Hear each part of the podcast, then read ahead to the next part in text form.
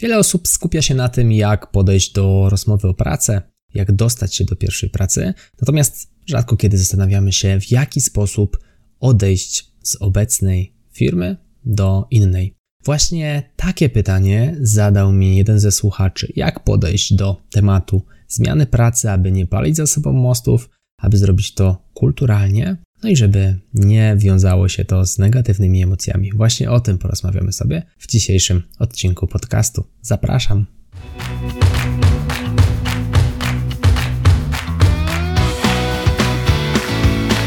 Chcesz przenieść swoją karierę na wyższy poziom?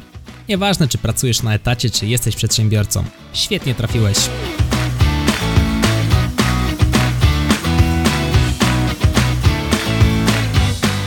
Nazywam się Michał Kowalczyk i witam Cię w Excellent Work Podcast. Zmiana pracy. Jak to rozegrać? Przede wszystkim warto podjąć taką decyzję świadomie. I co zrobić, aby sobie ją ułatwić? Przede wszystkim zastanówmy się, jakie mamy problemy z obecnym stanowiskiem, z obecną firmą. Jakie są powody odchodzenia z przedsiębiorstw, z organizacji Wylistowałem sobie tutaj kilka, które jedne z nich dotyczą mnie, inne dotyczyły na przykład moich bliskich, mojej żony czy znajomych z pracy. I teraz mnie dotyczyła kwestia związana z brakiem rozwoju, czyli taka raczej stanowiska związane z eksploatacją. Szedłem do, do firmy, to była druga firma, dla której pracowałem, i czułem się tam po prostu przytłoczony robieniem w kółko tego samego. Czułem się przytłoczony korzystaniem z moich kompetencji, a nie wypychaniem mnie w nowe wyzwania, czyli brakowało mi tam wyzwań, brakowało mi czegoś nowego. Denerwowała mnie ta monotonia, denerwował mnie brak rozwoju, brak możliwości szkolenia się. W zasadzie firma korzystała z moich kompetencji.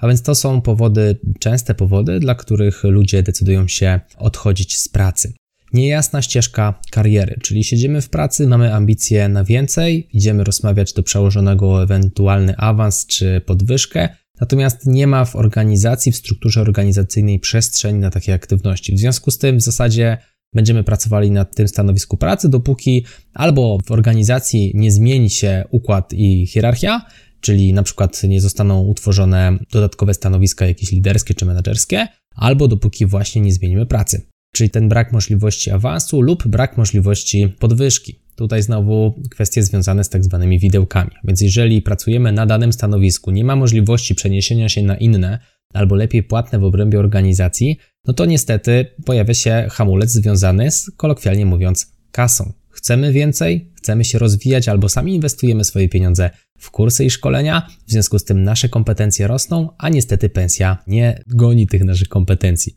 jest tutaj faktycznie potencjał na to, aby taką lepszą pensję znaleźć w innej organizacji, która będzie w stanie za nasze kompetencje po prostu zapłacić więcej. Strach przed zwolnieniem i strach przed plajtą firmy. I to jest coś, co dotyczyło mnie. Mam na myśli mm, strach przed plajtą firmy, przed trudną sytuacją kondycyjną w jednej z firm, w której dane było mi pracować. Zrobiłem tak zwany ruch wymijający, a więc zdecydowałem się opuścić strukturę organizacyjną, bo czułem, że coś może być nie tak. No i żeby było zabawniej, moje przeczucia zostały spełnione. Trzy miesiące po tym, jak odszedłem z firmy, dział, w którym pracowałem, pracowało w nim około 120 osób, został przeniesiony do innego kraju. W Polsce zostało bodaj 20 albo 30 osób, zostały rozlokowane do innych działów w obrębie firmy, a pozostałe 90 osób niestety musiało szukać możliwości rozwoju na zewnątrz struktur korporacyjnych. Tak to się pięknie w firmie mówi. A więc jeżeli boisz się zwolnienia, czujesz, że być może zaraz coś tutaj się stanie niedobrego, albo twoje stanowisko przestanie mieć rację bytu w organizacji, to też może być powód do tego, aby zrobić ruch wymijający i znaleźć swoją pracę. Oczywiście, jeżeli masz długi staż, jest szansa na to, że dostaniesz tak zwaną odprawę. W moim przypadku, kiedy ja zmieniałem firmę, ta odprawa dla mnie nie byłaby czymś istotnym czy wysokim, więc po prostu i też nie wiadomo, żeby w ogóle, czy by ona w ogóle została mi przyznana, dlatego ja zrobiłem po prostu ruch wymijający. Teraz zmiany w firmie to też jest coś, co może Cię męczyć. Jeżeli pracujesz w organizacji, która ciągle zmienia struktury, ciągle zmienia działy, przenosi z różnych krajów, to takie wdrażanie się w nowe stanowiska, przystosowywanie się do nowych struktur organizacyjnych, do nowych procesów jest długoterminowo męczące. Z jednej strony mamy więc tę monotonię, która powoduje, że nie chce nam się przez piąty rok uzupełniać tych samych plików i pracować na tych samych procesach, ale z drugiej robienie czegoś nowego od co dwa miesiące i zanim rezultaty tych naszych działań zobaczymy, już trzeba te działania zmieniać, też może być czymś męczącym, a więc tutaj trzeba sobie oczywiście dopasować sposób działania w obrębie organizacji do swoich potrzeb. Najzwyczajniej w świecie. Jedni lubią szybkie zmiany, inni wolą stabilizację, jest to w zasadzie związane z naszymi osobowościami. Teraz kwestie związane z problemami zdrowotnymi. Może w materii korporacyjnej zdarza się to nieco rzadziej, no bo na koniec dnia siedzimy przy biurkach i bez względu na to, w jakiej firmie pracujemy, jeżeli mówimy o pracy biurowej, no to tutaj tego siedzenia e, nam e, uniknąć będzie ciężko, chyba że mamy firmę, która ma dostosowane stanowiska pracy do pozycji stojącej. I to jest coś, co może być nawet argumentem do zmiany firmy, albo w takim przypadku wystarczy byłoby porozmawiać z szefem i powiedzieć, że z tymi plecami jest średnio. W przypadku innych zawodów, niekoniecznie związanych z pracą biurową, faktycznie te problemy zdrowotne mogą być powodem nawet przebranżowienia się.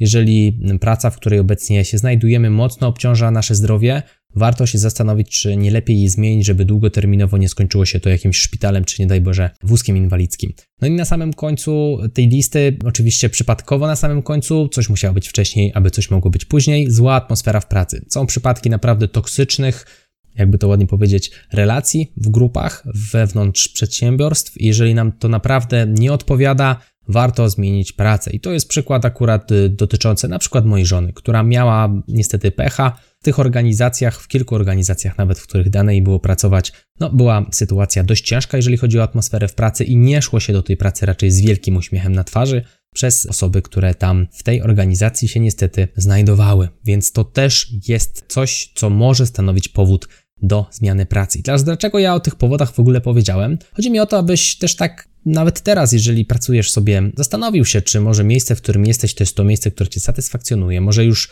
dawno twoje kompetencje urosły, pensja stoi. Może ta atmosfera w pracy jest taka mocno średnia, jakość ci tam przeszkadza, ale nigdy nie zwracałeś na to uwagi. Może warto byłoby poświęcić na to trochę więcej uwagi. Może zobacz, czy w twojej firmie są wyzwania, czy taki stan rzeczy ci odpowiada bo jeżeli nie, jeżeli gdzieś tam w środku czujesz, że to ciągnie cię z energii, może warto byłoby się zastanowić nad ewentualną zmianą pracy. Teraz jak ułatwić sobie podjęcie decyzji? No przede wszystkim zrobić taki rachunek sumienia, trochę kolokwialnie mówiąc, i potem iść do przełożonego osoby, która może by nam, mm, mogłaby nam pomóc z naszymi tutaj przyczynami i jej po prostu o tym powiedzieć. Czyli powiedzieć, że atmosfera jest nie tak, albo że chcielibyśmy podwyżkę, że chcielibyśmy awans. Oczywiście podeprzeć to odpowiednią argumentacją, i teraz, żeby lepiej przygotować się do rozmowy o podwyżkę, możesz sprawdzić odcinek 57, jak iść po podwyżkę, aby to nie był po prostu taki strzał z biodra, a naprawdę solidnie przygotowana rozmowa. Możesz powiedzieć, co cię boli, może brak wyzwań, może rola, którą w tym przypadku masz, jest czymś, co bardzo cię męczy, obciąża cię psychicznie. Powiedz o tym komuś, kto może ci pomóc, czyli bardzo często będzie to przełożony albo osoba z działu HR. Być może organizacja zareaguje na Twoje potrzeby i obędzie się bez zmiany pracy. Najprościej po prostu otwarcie usiąść i porozmawiać. Bardzo często taka rozmowa po prostu pomaga. I ja bym tutaj dał około 3 miesięcy. Myślę, że to jest dobra przestrzeń na to, żeby zobaczyć, czy coś po tej rozmowie się zmieni. Jeżeli się nic nie zmieni, jeżeli ktoś obiecał ci podwyżkę i nie dostałeś, jeżeli w zasadzie rozmowa to było takie trochę grochem o ścianę i nic się nie zadziało. Trzy miesiące wydaje się być naprawdę dobrym czasem na to, żeby od momentu, kiedy zgłosiłeś problem, ten problem już chociaż trochę w pewnej części był rozwiązany, albo zauważalnie coś się zmieniło. Jeżeli tak się nie stało, no to to jest informacja dla Ciebie, że warto zacząć sobie planować e, powoli zmianę organizacji. I teraz dobrym sposobem jest zorganizowanie sobie też poduszki finansowej, czyli sytuacji, w której przechodzisz sobie z firmy jednej do drugiej. Oczywiście zrobisz to na ząbek, czyli pracując w jednej firmie, chodzisz już po rozmowach kwalifikacyjnych, aby znaleźć nowe zatrudnienie, uwzględniając oczywiście swój okres wypowiedzenia. Mówisz, od kiedy możesz być dostępny dla kolejnej organizacji. Jeżeli jest to na przykład miesiąc, to mówisz, że za miesiąc będziesz dostępny. I teraz dzięki tej poduszce finansowej, nawet jeżeli zmienisz organizację i trafisz z deszczu pod rynnę, bo tak też może być, poduszka finansowa pozwoli Ci przetrwać powiedzmy 3 do 6 miesięcy, czyli taki bezpieczny czas szukania kolejnego zatrudnienia, czyli nie zmiany na drugą firmę, a zmiany na trzecią firmę, bo być może w trzeciej będzie już lepiej. Zazwyczaj to nie jest tak, że przychodząc do nowej firmy jest tragedia i dramat, rzadko taka sytuacja się zdarza, ale oczywiście może mieć miejsce, dlatego lepiej dla nas, dla naszego świętego spokoju odłożyć trochę pieniędzy, chociaż na te 3 do 6 miesięcy życia, kosztów życia. To wystarczy sobie zobaczyć, poprowadzić budżet z 2-3 miesiące, zobaczyć jakie są nasze wydatki w tych miesiącach, no i ekstrapolować te wydatki, pomnożyć razy 3 albo razy 6, w zależności od tego, jakimi oszczędnościami chcemy dysponować w skali tej poduszki. I oczywiście tej poduszki nie będziemy budowali przez miesiąc, a więc warto do takiego tematu poduszki finansowej podejść sobie nieco bardziej świadomie i rozłożyć ten czas nawet na rok, czy, czy półtorej roku, czy nawet dwa lata, może i więcej. Ogólnie taka poduszka finansowa jest dobrą praktyką, bo nawet kiedy powinien nam się noga, albo kiedy firma nam się rozpadnie, o czym czasami nie jesteśmy świadomi, albo gdy nas zwolnią, bo tak, była redukcja zatrudnień i nie bardzo mamy z tym co zrobić, poduszka finansowa daje nam ten spokój przetrwania. A więc o poduszce finansowej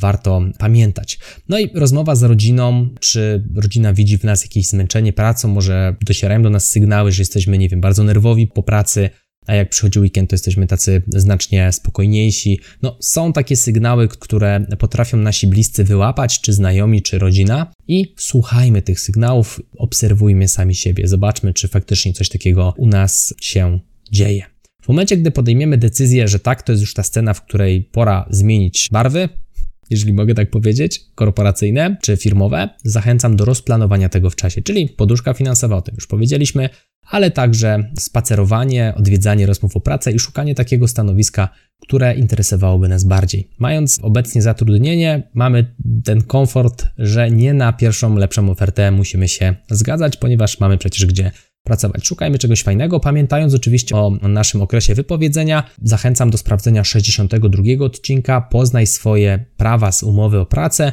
gdzie rozmawiamy na przykład o tym, jak policzyć sobie swój okres wypowiedzenia. No i pamiętaj też, że w momencie, gdy składasz wypowiedzenie, on zaczyna biec od nowego miesiąca. A więc jeżeli złożysz wypowiedzenie na przykład w ostatni piątek miesiąca, no to od pierwszego następnego miesiąca ten twój okres wypowiedzenia zacznie biec. Gdybyś złożył wypowiedzenie wcześniej, również od pierwszego miesiąca następującego po miesiącu, w którym złożyłeś wypowiedzenie, dopiero to wypowiedzenie bieg zaczyna. W jaki sposób i w którym momencie poinformować o zmianie swoich współpracowników i przełożonych w momencie, kiedy już znaleźliśmy firmę naszych marzeń, mam nadzieję, naszych marzeń. Pracodawcę musisz poinformować w zależności znów od tego okresu wypowiedzenia, więc będzie to wymuszał na tobie kalendarz. Ja to robiłem najczęściej w ostatni piątek miesiąca po południu. Dlaczego tak? No bo to jest taki dobry czas, żeby sobie na spokojnie przez weekend pewne sprawy przemyśleć. Zresztą widziałem też w korporacjach taki trend.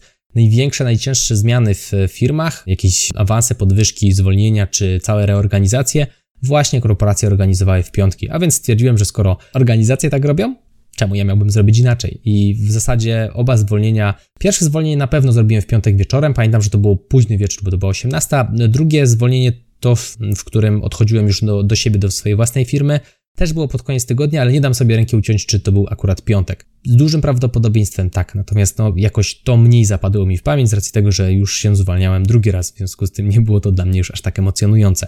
Co do współpracowników, jak dziwnie by to nie zabrzmiało, ja zawsze miałem dobrą relację z osobami, z którymi dane mi było pracować, a więc współpracownicy wiedzieli o tym, że się zwalniam przed przełożonym. Nie wiem, czy to było dobre podejście, natomiast takie, jak to ładnie powiedzieć, robiłem, takie stosowałem mówiłem wcześniej tym moim współpracownikom, byliśmy zżyci, a więc po prostu czułem się z tym fair, że, że mówiłem o tym wcześniej.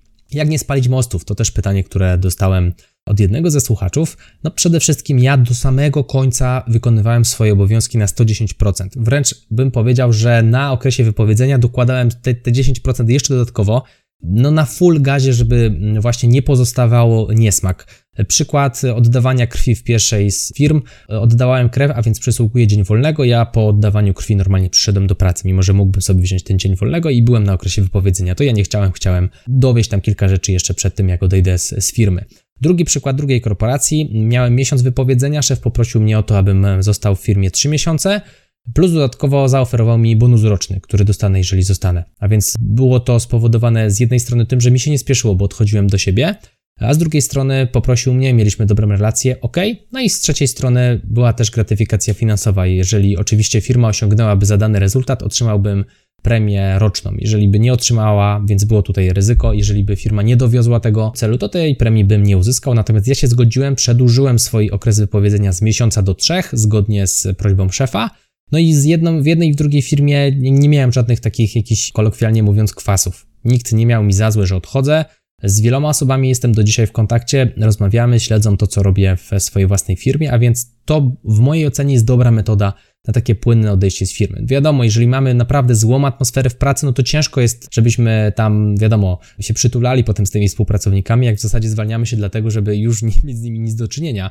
Ale jeżeli chodzi o nasze obowiązki, no to na okresie wypowiedzenia powinniśmy wykonywać je w mojej ocenie tak samo dobrze, jak wykonywaliśmy je w czasie normalnej pracy. Bo kładzenie takiej, kolokwialnie mówiąc znowu i brzydko, trochę lagi na pracę nie wygląda dobrze. W mojej ocenie nie wygląda dobrze. Pamiętajmy o tym, że kolejny przełożony może zadzwonić do poprzedniego albo do firmy, no i może zapytać, jak to tam poszło, nie? Albo mamy dzisiaj LinkedIn, więc sprawdzenie takich rzeczy z jednej strony podobno nie do końca jest legalne, ale z drugiej ludzie robią wiele rzeczy, które nie są legalne i musimy z tym żyć. Raczej nikt do sądu o to nie pójdzie. Oczywiście można, ale pytanie, jak długo będzie się ta sprawa ciągnęła. Nie wchodźmy w to głębiej, myślę, że nie ma sensu. A więc to tyle w materii sprytnej. Sprytnej to może złe słowo, ale raczej takiej płynnej zmiany pracy, o tym, jak to rozegrać. Ja dwa razy coś takiego robiłem. Raz zmieniałem firmy pomiędzy, czyli zmieniałem jedną organizację na drugą, a drugi raz zwalniałem się z organizacji, przechodząc już na swoją działalność. Moja żona też kilka razy zmieniała pracę. Ona nie pracuje w korporacji, ma pracę trochę bardziej związaną z kwestiami tutaj fizycznymi. Natomiast no, nie wchodźmy w to głębiej, to jest już sprawa prywatna mojej żony, co robi. W każdym razie, serdecznie Ci dziękuję za ten czas. Tradycyjnie, jeżeli podobało Ci się to, co dla Ciebie przygotowałem, wyślij ten odcinek jednej osobie. Do zobaczenia i do usłyszenia w kolejnym odcinku Excellent Work Podcast. Mówił dla Ciebie Michał Kowalczyk. Trzymaj się, hej.